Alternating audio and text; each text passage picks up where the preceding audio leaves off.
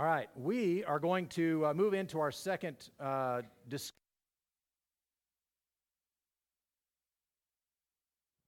So, covenant is not really uh, the kind of language that we use perhaps in our day and age. There are places you can find it, and certainly in Christian circles, uh, we run into the word covenant because we read our Bible and it says things about covenants and whatnot, but it's not really a common aspect of our daily life that we perhaps think of. But in the ancient world, covenant was a normal uh, part of life, a normal part of culture, ways of establishing relationships between nations, uh, between kings, between uh, the sovereign and the vassal, and things like that. Establishing a relationship by means of covenant was a normal uh, sort of thing. And this is not just in the Bible, it's in the surrounding culture as well. Uh, there's a lot of uh, study that has gone on in regard to the nature of covenant in, uh, in the ancient world, the structure of covenants, the purpose of covenants, the, uh, the, what the outcomes of covenants and how they're used, et cetera, et cetera, not just in the Bible, but in the rest of the world in the ancient Near East as well. And so when we come to Scripture and we run across covenants, perhaps for us it's a little bit new, but for the people of this time and the people reading this when it's written, this would have been a pretty obvious thing. They would have understood the nature really of what is going on. It would be a little bit like, you know, uh, us talking about needing to have something notarized. Well, a few things just clicked into our heads about this being a legal thing that needs to be witnessed by someone who has been given uh, authority to recognize this, etc. Some things clicked into place because I said that we needed to have something notarized. Well, it's a similar kind of concept when you look at the aspects of covenant, the fact of covenant in the ancient world. And so we need to learn of that. We need to bring ourselves up to speed on those sorts of things. And so, um, because that's not our world, mm, we don't deal in, uh, in those topics like that. So we kind of need to play catch up a little bit. And, uh, and so um, we're going to look at covenants today, and particularly, we're going to be examining the explicit covenants in Scripture. And uh, I talked about them last time. I went through and named them, and, and we talked about them very briefly. Um, but I'll give you a hint. We're going to go through and we're going to name each one, the explicit uh, major covenants in Scripture. And I'll give you a hint right off the bat there are five of them. Okay, so if you can think historically from the beginning of the Bible, what is the first uh, explicit covenant that we run into working our way from Genesis 1 on? What's that? Adamic, all right? Now you're, you're I would say yes, though it's not as, as explicit as these others. I'm not correcting you. I'm just saying I was thinking of Noahic being the first one. We're going to talk about Adamic, and we're going to spend a lot of time talking about the Adamic covenant, right? There is some question in many corners whether that is actually a covenant. I believe it is. I believe we can demonstrate that it is. But there are, there are those who question that. So maybe I could put it this way What are the five unquestioned major covenants in Scripture? What's the first one? Yell it out. Noahic. All right, so the Noahic covenant would be the first one. All right, no one disagrees with that, no one argues with that. Where's it found? Genesis 9. Hey, Genesis 9. All right? So uh, we read about the Noahic covenant in Genesis chapter 9. Okay? What's the next uh, major unquestioned covenant in the Bible? Abrahamic. And where's that found? All right, it's going to be, it's actually 12, 15, 17. I'm going to write 15 and 17. There's question whether that's um, how exactly that's put together, but when you read 12 and 15 and 17, you see God coming back to these same issues with Abraham, right? So that's the second unquestioned covenant, uh, major covenant in the Bible. What's the third one? Mosaic. And where do we find the Mosaic covenant? Exodus. Exodus 19. Right? Now, it's not just 19, it continues on They call it the Book of the Covenant from, uh, from there till about 24 of Exodus. But we really see uh, the initial elements of it spelled out in chapter 19, right before the Ten Commandments.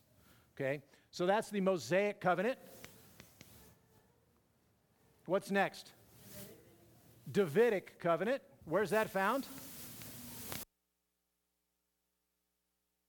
Second Samuel 7, right? Second Samuel chapter 7, the Davidic covenant.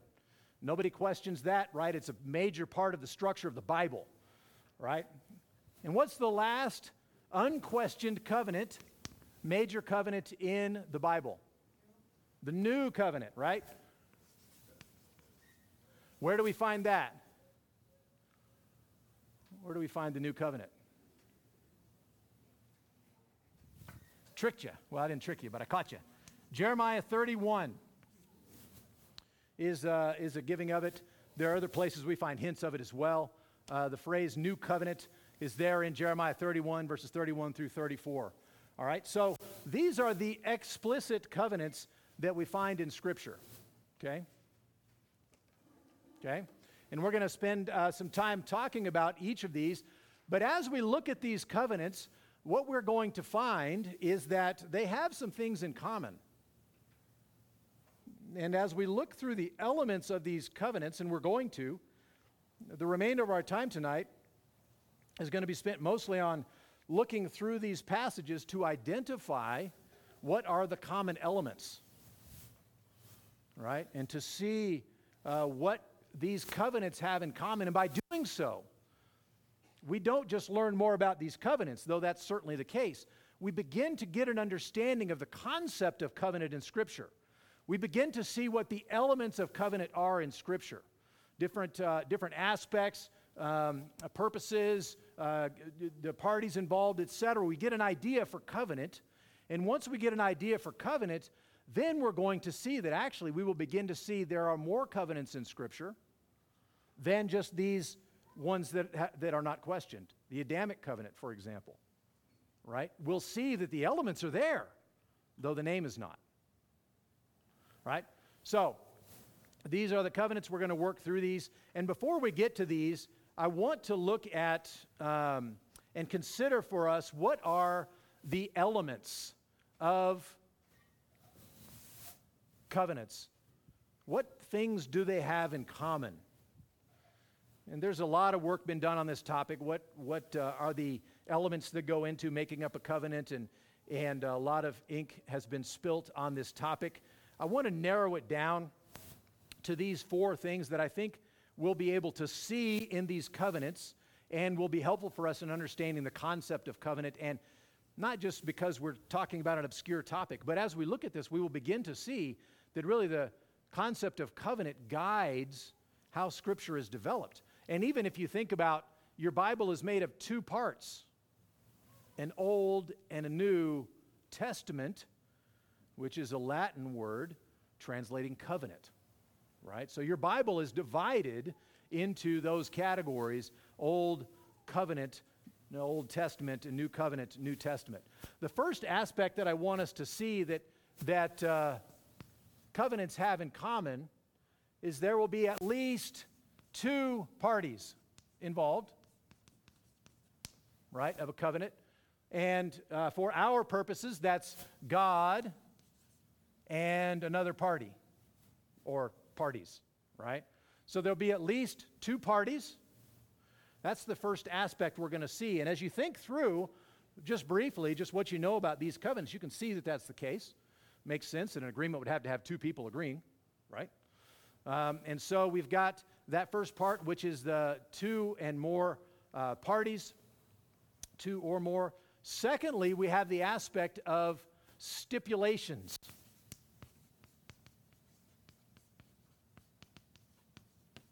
Okay? Stipulations, expectations. Right, so there's an agreement being made. There are different types of agreements that can be made.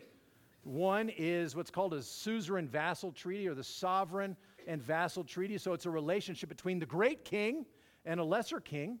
And the great king is blessing this lesser king with certain things, but he also expects things in return. Uh, he's, he's got to remain loyal, for example. He's got to send, uh, he's got to send payment, um, et, uh, et cetera. And so you have these stipulations, expectations, even if you've got agreement between, between peers. They're agreeing on something. There's some sort of stipulation back and forth, some sort of expectation. All right? And so we're going to see that these, we have these things in common even as we look through here. Thirdly, an aspect of this would be the presence of promises or sanctions. Right? Promises would be the good things that are going to be given as a result of the covenant. The sanctions would be those things that are disciplinary, perhaps for uh, the stipulations not having been met. There will be certain sanctions, okay? We'll see that promises, sanctions, the presence of that category is consistent in this as well, okay? And then, fourthly, and this one is not always the case, but you will have an oath sign being given.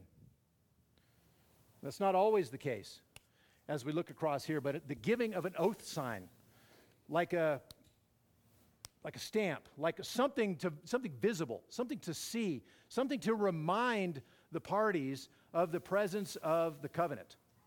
Now you'll see that across the board, nearly across the board. There, there are exceptions to this, right? But you see, uh, you see a sign of it. So we might, we might give the example of marriage, for example, right? We do have the idea of covenant marriage. That idea still exists even in our day and age, that marriage is a covenant, right? Are there two or more parties involved? Yes, there are. There's a husband and a wife involved before God, but these two, husband and wife, are, are covenanting together in their relationship. They're establishing a new relationship. And are there stipulations? Are there expectations? There are expectations, right? There's going to be certain kinds of behavior. Leave and cleave, those kinds of concepts are present within the marriage covenant. And so there are certain stipulations, there are certain promises, right? In this relationship come certain blessings, and, and, you, and you make vows to one another when you stand up before the congregation and you say your wedding vows. You're making commitments, you're making promises to one another as well. If someone completely disregards their end, there will be sanctions that can, that can take various forms up to and including perhaps divorce. Right? So there are sanctions. And is there an oath sign? There is. The wedding ring. That's in our culture, that's what we use as the sign of this oath. And so you look at someone and you see the ring on their on their uh, ring finger and you know or that indicates to you that they're married okay and uh, and so we see examples of this, but you can see the basic elements of the covenant that are there. Okay? Any questions before we start working our way through these five covenants? All right, crystal clear. I like that. All right, so let's, uh, let's start looking through these covenants. And let's go ahead and turn to Genesis chapter 9. Genesis chapter 9. If I could have a volunteer please to read nice and loud verses 5 through 7. And as you're reading, I want us to be listening for these four elements. Are they present in this covenant, this covenant that no one questions? If I could have volunteer verses 5 through 17, please. Mark Robertson, please.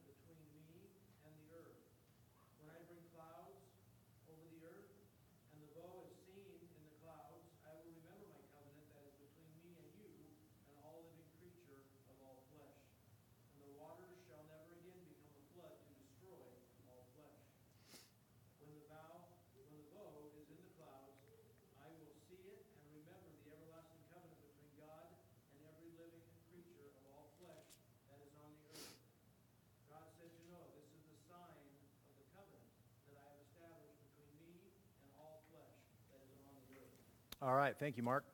So, reading through the Noahic covenant, and we saw um, that whole uh, section there is laying out a covenant where God says, I'm going to make my covenant. Let's see if we can identify uh, what are these main elements within that Noahic covenant.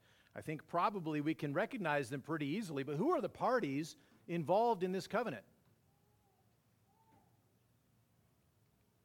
God, Noah, every living thing. That's a pretty broad covenant, right? And so we have God and Noah and all living creatures. Those are the parties involved. Okay? And so they're explicitly laid out there. There's no question about who the parties are.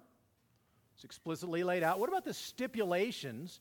What are the expectations upon, particularly upon Noah, upon mankind in, uh, in this covenant? We started off reading them there in verse 5 and verse 7. So be fruitful is one of them. That's an expectation. What's the other one? Exercise just governance on the earth. Right? So you have there, whoever sheds the blood of man by, the man, by man shall his blood be shed. Right? He says that we are to uh, maintain justice, that we're supposed to be seeking that. We're supposed to govern the earth justly. And here's an example of that, particularly in regard to the area of protecting human life. Okay? And so that's a stipulation, that's an expectation upon us. Right? Covenant has been given. Do these things, do this covenant. Uh, these are the expectations upon you, rather, for uh, your role in this covenant. These are the stipulations being given to you. What are the promises or sanctions given in this covenant? Yeah, he's not going to destroy all flesh or the earth by flood again. That's the promise. That's the promise, right? And so this one is kind of unique because um, it doesn't really come with sanctions in the same way. We don't see those uh, quite like we do in other covenants, but we have this promise being given I'm not going to flood the place like I just did. Okay? What's the oath sign? The rainbow. And so it says very explicitly there when there's rain and the, and, the, and the rainbow comes up, that's a reminder of the existence of this covenant. To keep this covenant, by the way, it says it's a reminder to God, not because God forgets, but because He's the one responsible for keeping this covenant. Because the essence of the covenant is, I'm not going to flood you all again in the same way. And so you've got the rainbow is the sign. And so when you see the rainbow, you're reminded of the Noahic covenant. You're reminded of the promises that God gave. You're reminded of these elements here that are found in Genesis chapter 9. All right, so that's the first covenant. Now, there's more we could look at. We could spend more time, and later on, we will spend more time on each of these covenants. But what I want us to observe is the bone structure. What's going on here? What's under the surface? You have at least these four elements. Let's go on to the next one. Let's go to the Abrahamic covenant. And if I could have us uh, turn to Genesis, again, uh, 12 and 15 and 17 go into uh, discussing the Abrahamic covenant, but I want us to read um, chapter 17, verses 1 through 10. If I could have a volunteer to read that. And once again, as we're reading that, you're listening for these elements, this bone structure that's present in the covenant, okay? So if I could have volunteer, chapter 17, verses 1 through 10. David, you got it.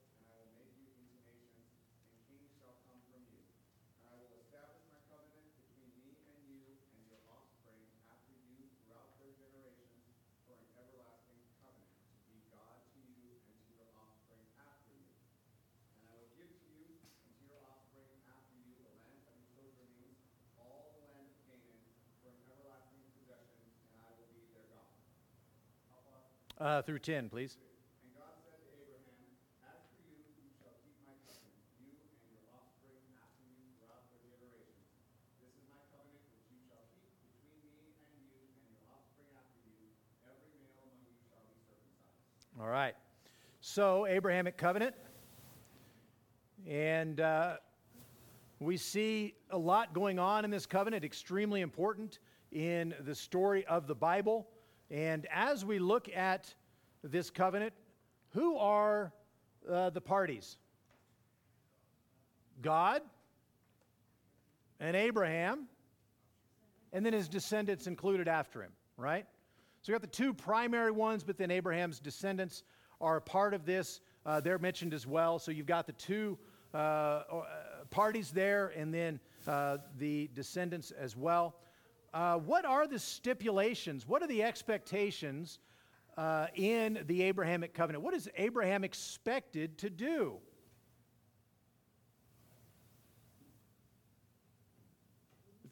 If you do what? What's that? Be blameless. Obedience, right? A life of obedience, right? So he is to walk blamelessly. Uh, 17:1, uh, walk before me and be blameless. Likewise, when we first ran across the first inklings of this covenant back in chapter 12 and verse 1, Abraham was told, Go. There was expectation. Right? So there's expectation upon Abraham. Uh, those are the stipulations. He's to go, he's to walk blamelessly. Right? What are the promises or sanctions that we find? And we find hints of them in this chapter. You might have to think back to 15 and 12, etc. But what are the promises being made to Abraham? How could you sum them up? I heard rumbling, but I didn't hear anything else. Father of nations, right? So there's, a, there's going to be offspring, massive offspring, including uh, becoming the father of nations, right? So there's going to be a seed blessing, right? Abraham, this old man, is actually going to be the father not just of a child, not just of some children, uh, not even just of a nation, but really nations. Right? So there's that kind of relationship. So there's a seed blessing or a, a seed promise there. What are the remainders? What other uh, aspects of promise are there? Land, a promise of land, right? So there's a land promise, there's going to be a place, there's going to be a people, the seed. He will be their God, a unique relationship, a, a, a, that He will be His God. He will be their God, right? And then, as we talked about this morning, what was the thing Jacob was really after today? The blessing. And that blessing was promised back in chapter 12. We see blessing as a big deal. And, uh, and so that carries on that, that uh, there are promises being made to Abraham, and those promises are for a land, for seed, for blessing, and for unique relationship. Right? There, those are promises uh, being made by God, things He says He is going to do. Is there, what's that? In the, well, you're bringing up Paul, right? Paul talks about it. Seed is a singular word that can be collective in, in, in meaning. Paul is making a very particular interpretation on that, but seed implies those things and is ultimately summed up in Christ himself being the ultimate seed. But all of that is inherent in the promise itself of a multitude of seed as well as the one unique and special seed. Is there an oath sign? Circumcision. We have a sign of the covenant, right? The sign is circumcision. Okay, and so when we think about the Abrahamic covenant, we've got these things laid out as well. Elements of them there, and we could, we could drill down a little bit more, but you see that these elements are present in the giving of a covenant. Again, the Abrahamic covenant, this one is uh, the least questioned in its existence, probably in all the covenants of the Bible. It's, it's so structural in uh, so many ways for how the Bible is put together, and we see these four elements present there. All right, let's go on to the next one. Let's go to Exodus chapter 19. And again, we're going to come back to these covenants and spend more time uh, looking at them. What I want to do now is, is do a run through quickly to see the elements present in them, to see the things they have in common. Exodus chapter 19.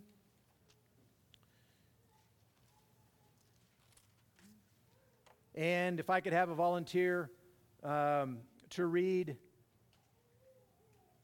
verse 2 through verse 6 of Exodus 19, nice and loud, please.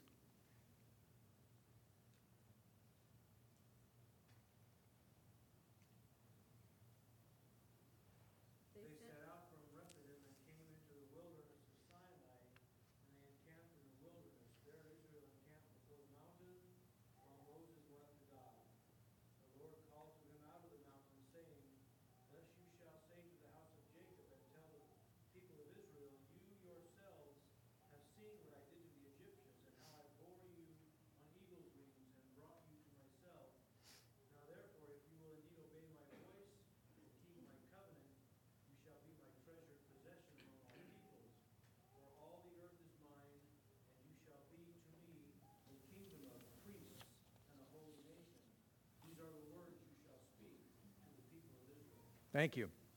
All right, so there we have the giving of the Mosaic covenant.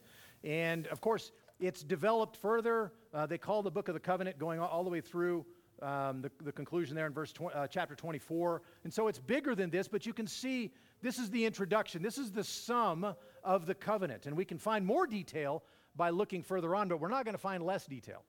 Okay, so we want to see what uh, the elements are. I hope you paid attention to what they were as we were reading. Who are the parties of this covenant? God and the children of Israel, right? Chapter 19 and verse 3 gives us that indication, right? And so, uh, those are the parties God and the nation, right? Uh, what are the stipulations given? What stipulations do we have in this covenant? Obey, right? And it's going to get pretty detailed, pretty demanding, right? Obey and keep covenant. Verse 5, right? Now, therefore, if you will indeed obey my voice and keep my covenant, right? Those are the expectations, the stipulations. Obey and keep covenant, and here's all that's involved in that covenant. It's extensive, and in, in many ways, it continues through the end of Deuteronomy, with it being spelled out, with it being made clear, right? And so you've got, uh, you've got the stipulations laid out obey and keep covenant. What are the promises being made? And we'll get to the sanctions in a minute, but what are the promises being made? Particularly uh, verses 5 and 6. Yeah, so there's, there's this unique, this special relationship, right? You shall be my treasured possession among all the peoples. You shall be to me a kingdom of priests and a holy nation. This is, this is what they can expect.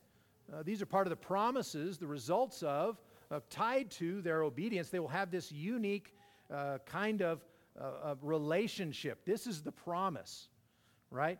Uh, and we could look elsewhere and see in chapter 23 and verse 20, there's a promise for the land as well. That's repeated. We saw that in the Abrahamic, and we see this here in the Mosaic as well. The land blessing, right? That's repeated in other places. What about the sanctions? What are the sanctions? Now, you might have to turn a little farther abroad than, uh, than just this section here, but uh, if you would turn to Deuteronomy chapter 28. This we will not read because it'll put us into tears. Plus, it's long.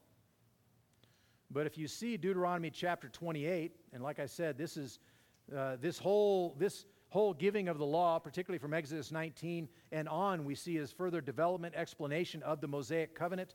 We have this uh, the blessings for obedience there in the beginning of 28, and they're wonderful.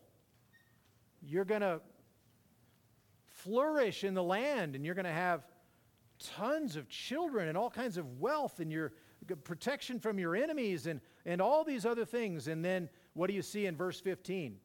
My Bible has a very helpful little title there Curses for Disobedience. And boy, are they curses. Right? And it goes through and it spells out what's going to happen for disobedience. And it starts off like discipline does you know, the, the infraction is to this level, and so the discipline is to this level. And then when the, when the nation continues in, in unrepentance, then the discipline gets heavier. And then in the nation, when the nation continues ignoring even that, the discipline gets even heavier and on and on and on. Ultimately, for them being driven out of the land, just being, being driven off, right? And so you have uh, terrible sanctions.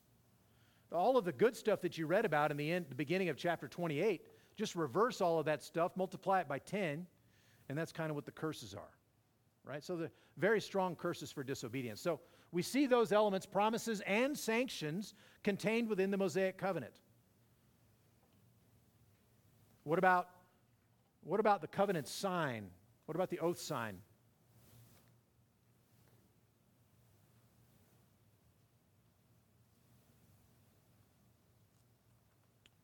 If I could have someone turn to Exodus 31. You don't see it in the immediate context. You see it developed later on. It's, it's laid out uh, there, not in, uh, in Exodus chapter 20, but it's specifically called the sign in chapter 31. And I'll read for us verses 13 through 17. You are to speak to the people of Israel and say, Above all, you shall keep my Sabbaths, for this is a sign between me and you throughout your generations, that you may know that I, the Lord, sanctify you. You shall keep the Sabbath because it is holy for you. Everyone who profanes it shall be put to death. Whoever does any work on it, that soul shall be cut off from among his people. Six days' work shall be done, but the seventh day is a Sabbath of solemn rest, holy to the Lord. Whoever does any work on the Sabbath day shall be put to death. Therefore, the people of Israel shall keep the Sabbath, observing the Sabbath throughout their generations as a covenant forever. It is a sign forever between me and the people of Israel that in six days the Lord made heaven and earth, and on the seventh day he rested and was refreshed. So, connected with the Mosaic covenant, you do indeed have a sign. And that sign, we often think perhaps that it's circumcision, but it's not. It's the Sabbath. The Sabbath is the sign for this covenant, right? And so it begins to make a little more sense why Jesus had so much confrontation with his, uh, with his opponents regarding the topic of the Sabbath, because it's the sign of the covenant, right? So you see the presence of these, of these four elements again. And uh, there's a whole lot more to drill down into regarding the Mosaic covenant. But again, we want to see the presence of this, this bone structure, right? Underneath uh, what's going on, we see these elements being present. Let's go to the Davidic covenant and go to uh, 2 Samuel chapter 7.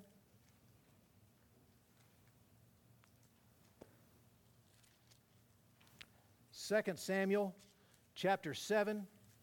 And if I could have a, a, a, brave person read for us verses 8 through 16 of 2 Samuel 7. Nice and loud, please.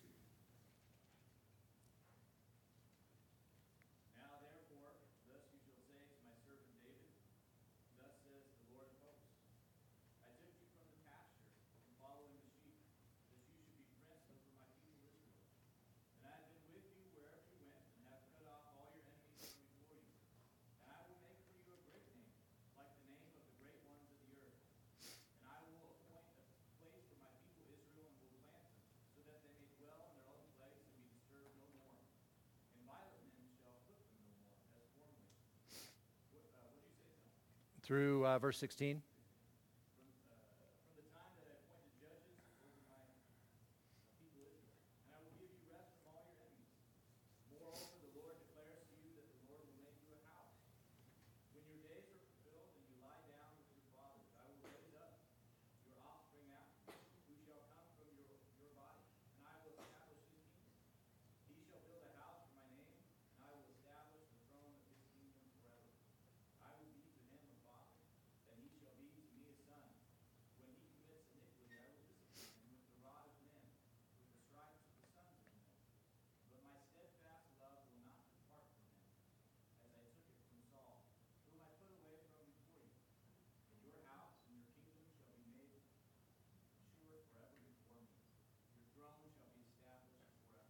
All right, thank you.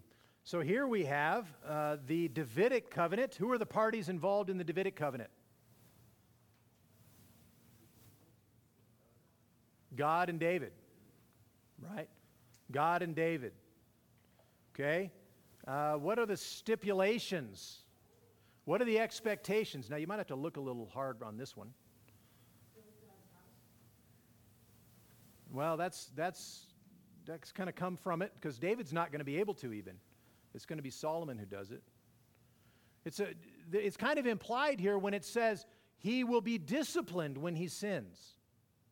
When he disobeys, and you're going to see this with Solomon, you're going to see this with the other kings in the Davidic line, right? There's an expectation of obedience. Like I said, it's a little bit implicit in there, but there's this expectation of uh, obedience because the son will be chastised for disobedience. So you can see that with Solomon, you can see that with the other kings, uh, right? And so there's an expectation of obedience. What are the promises and what are the sanctions? Promises are probably uh, easiest to identify. Sanctions are, it's a different topic with this, that's a different discussion with the Davidic covenant.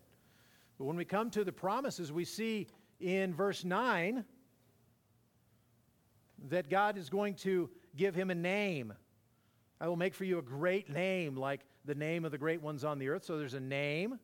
We see in verse 10 that there's a place. I will appoint for you uh, a place for my people Israel, and will plant them so they will dwell in their own place and be disturbed no more. So there's a place. There's rest that comes with it. Violent men shall afflict them no more as formerly, right? So there's rest that's going to come with it from, uh, from all their enemies. And there's a house or a dynasty, verse 11. Moreover, the Lord declares to you that the Lord will make you a house, meaning a, a dynasty, not a building. That all, this whole thing started, by the way, because David wanted to build a building for God to live in. And so God is building on that big time, right? He says, I'm going to make you a dynasty, right?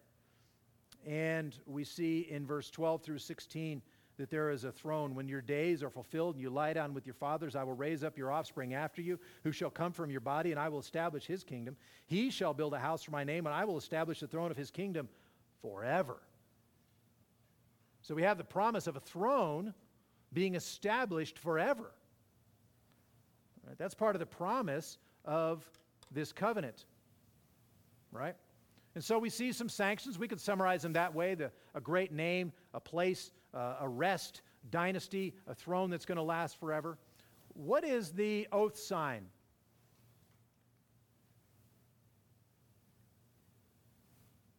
I don't think there is one. I don't really think that there is one. Some people say that perhaps uh, the throne is the oath sign, but it's, not, it's just not laid out. It's not clear. And that's one of the reasons why number four is like usually present, but not always.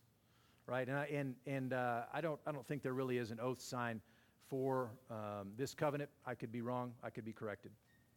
All right, let's move on to the last one.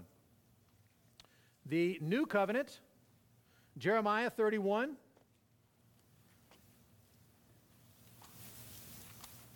Isaiah, Jeremiah, going to chapter 31. And as I read this, I want you to be thinking about these elements. Try to identify these elements as I read uh, verses 31 through 34. Behold, the days are coming, declares the Lord, when I will make a new covenant with the house of Israel and the house of Judah.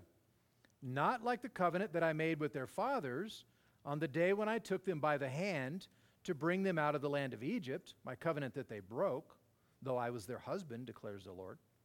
For this is the covenant that I will make with the house of Israel after those days, declares the Lord. I will put my law within them, and I will write it on their hearts. And I will be their God, and they shall be my people. And no longer shall each one teach his neighbor and each his brother, saying, Know the Lord, for they shall all know me, from the least of them to the greatest, declares the Lord. For I will forgive their iniquity, and I will remember their sins no more. All right, who are the parties to the new covenant? God, house of Israel. Right? In one place he says house of Judah, house of Israel. In The next place he says house of Israel, we could summarize. What are the stipulations? What, uh, what are the expectations?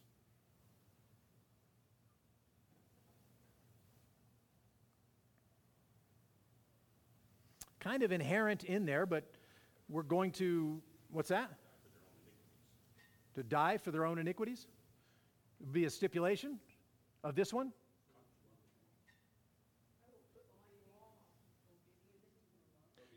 So I, I think there's, there's a connection there with the law being put in there. They will, they will want to obey it. If we could, if I could have someone turn to um, Ezekiel 36 and verse 27. Ezekiel 36 is kind of a, almost a parallel passage. Ezekiel 36 and verse 27 has some expectations there, or some results. You'll notice I'm not saying conditions.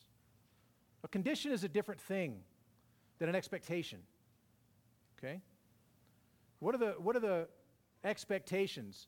Uh, Ezekiel 36 and verse 27. Whoever's got it, read it out for us. Otherwise, I'll have to look for it. And I will put my spirit within you, and cause you to walk in my statutes, and be careful to obey my rules. So the expectation is they will walk in his statutes. Now, you see there's an indication of what's going on behind that. I will actually cause you to do that. But there is the expectation that you will do that.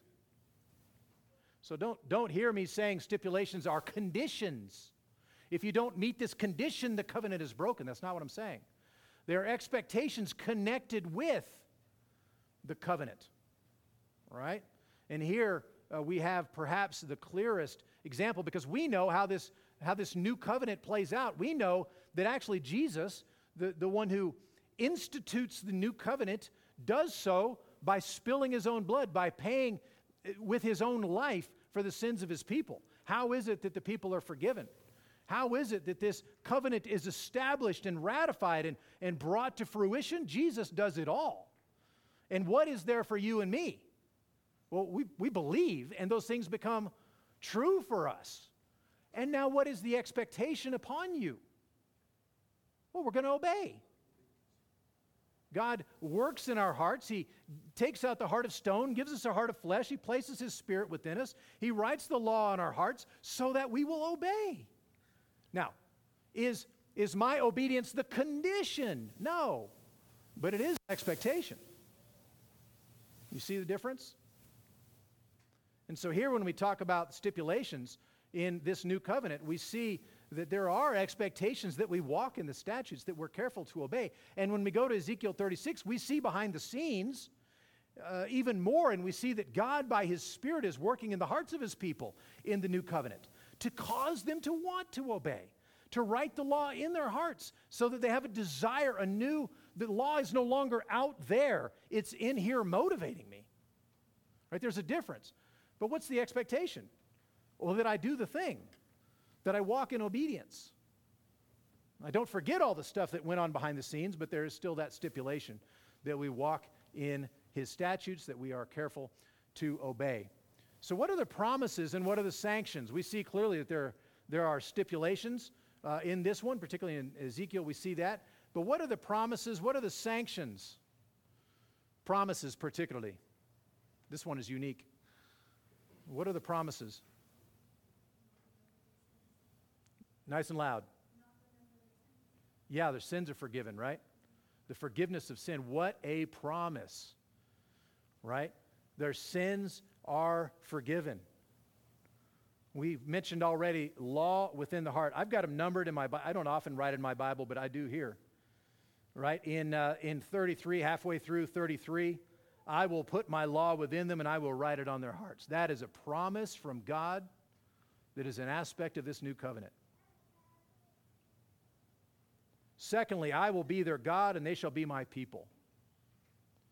There is that close relationship that has been secured for us by what the mediator of the new covenant, Christ Himself, has accomplished, such that all those who have faith in Christ have God as their God, and we get to be His people.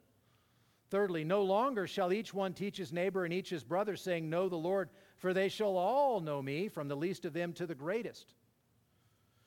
This is a distinction, I believe, that's, uh, that's clearly spelled out here that in the new covenant, every single member in the new covenant is someone who knows the Lord and doesn't have to be taught to know the Lord. And then, fourthly, I will forgive their iniquity, I will remember their sin no more. What a litany of promises. Those are the promises that are there in the new covenant. What a blessing. I would like to spend more time on this, but I want to draw things to a close. What's the oath sign? You have to think beyond this book, beyond this paragraph, beyond this testament. What's the oath sign of the new covenant? Baptism. Baptism. So when, when uh, Jesus, in giving his great commission, what does he tell the people to do? Make disciples and baptize them. He's the, he's the one who administers, he's the mediator of the new covenant. We see it being instituted uh, at the Lord's Supper there, where he is, that, that Last Supper, where he says, This is the new covenant in my blood. I'm doing it right now. It's being instituted. It's not a past thing, uh, or it's not a thing in, that you read about in the past that was future. I'm doing it right now. And then he sends them out with the message of that and says, When you do that, baptize. So you have the sign uh, of the new covenant, which is baptism itself. All right, so you see the bones, right? You can see the aspects there, and they were pretty well consistent. There were some things missing here and there as we looked across those major covenants, but you begin to see what the elements are, right? What do we learn about covenants in the Bible to draw things to a close here? Well, the explicit covenants in Scripture have several things in common, right? You see these elements here that we talked about God and at least one other party are involved. You see stipulations being given. You see promises and sanctions included, and you often see an, an oath sign being given. Okay? We see also, when we think about this, all of the major characters of the Bible are related to God by means of covenant. And I would argue that every person is related to God by means of covenant, one way or another. And so when we talk about covenant theology, what we're doing is seeking to examine the covenants of the Bible as the organizing principle of Scripture itself, the way God, as the author of Scripture, has chosen to unfold his redemptive plan throughout biblical history for us by means of covenant. And as we look through these covenants and as we, as we look at the other covenants that are not as explicit as these, we see a structure that God has given to the Bible to bring salvation to you and me to wrap things uh, up to the glory of God in Christ Jesus, that He has accomplished such great work that He has actually been in particular covenant relationship has Jesus with the Father. And He has brought that about. He has done the work connected with that. He has received the rewards of having completed that covenant, and you and I get to be brought into the benefits of that by faith in Christ. So that Paul will say in Romans chapter 5 that that uh, we who are in Christ have those benefits that are His. They come to us. He did the work, He earned it. This was His agreement with the Father. He brought it to pass. We looked last week at John chapter 17. Jesus saying, I've done all of these things, Father. Now give me the reward. Glorify me uh, even now as I was before. I've, I've done the work. I, I, I want to receive my payment. And He does. His reward for having completed it, and part of his reward for having completed it is you and me. That we are the redeemed people in Christ who are the inheritors of all of these blessings, according to the covenant agreement made between Father, Son, and Spirit when there was no time. And so that's the purpose of covenant theology is to understand that structure, that covenantal structure of the Bible itself. And I hope tonight has been helpful in this regard. Next week we will uh, continue on, and we will use and recognize these elements uh, to help us understand uh, the layout of Scripture more broadly than we've done so far. All right, let me pray for us. Father, thank you that uh, you have given us your word, that you have communicated truth to us, and not just random true things, not just true things that might be somewhat important or curious to us. These are true things that have directly to do with our own redemption, that we who uh, were born in sin and gladly walked in sin, left to ourselves would continue nothing but a life of sin and ought to pay the penalty for all eternity for our sin. People like us, we get to have life in Christ. We get to walk in, revel in, rejoice in, celebrate in these blessings that are ours because of what Jesus has done for us. And so we are grateful that Jesus keeps his covenant, his end of the deal. We're grateful that you keep your covenant, your end of the deal. And we are so grateful that we get to be included in that by faith. And so our, our salvation, our expectation of reward, our inheritance is kept in heaven for us by you. And we rejoice in that. I pray that you would help us as we study your word, as we read your word week in and week out, as we uh, hear it preached and taught, that we would think about this concept of covenant and see just how all pervasive it is and how it helps us understand this salvation that we have. We are grateful for our Lord Jesus, the mediator of the new covenant to us, and we pray in Jesus' name, amen.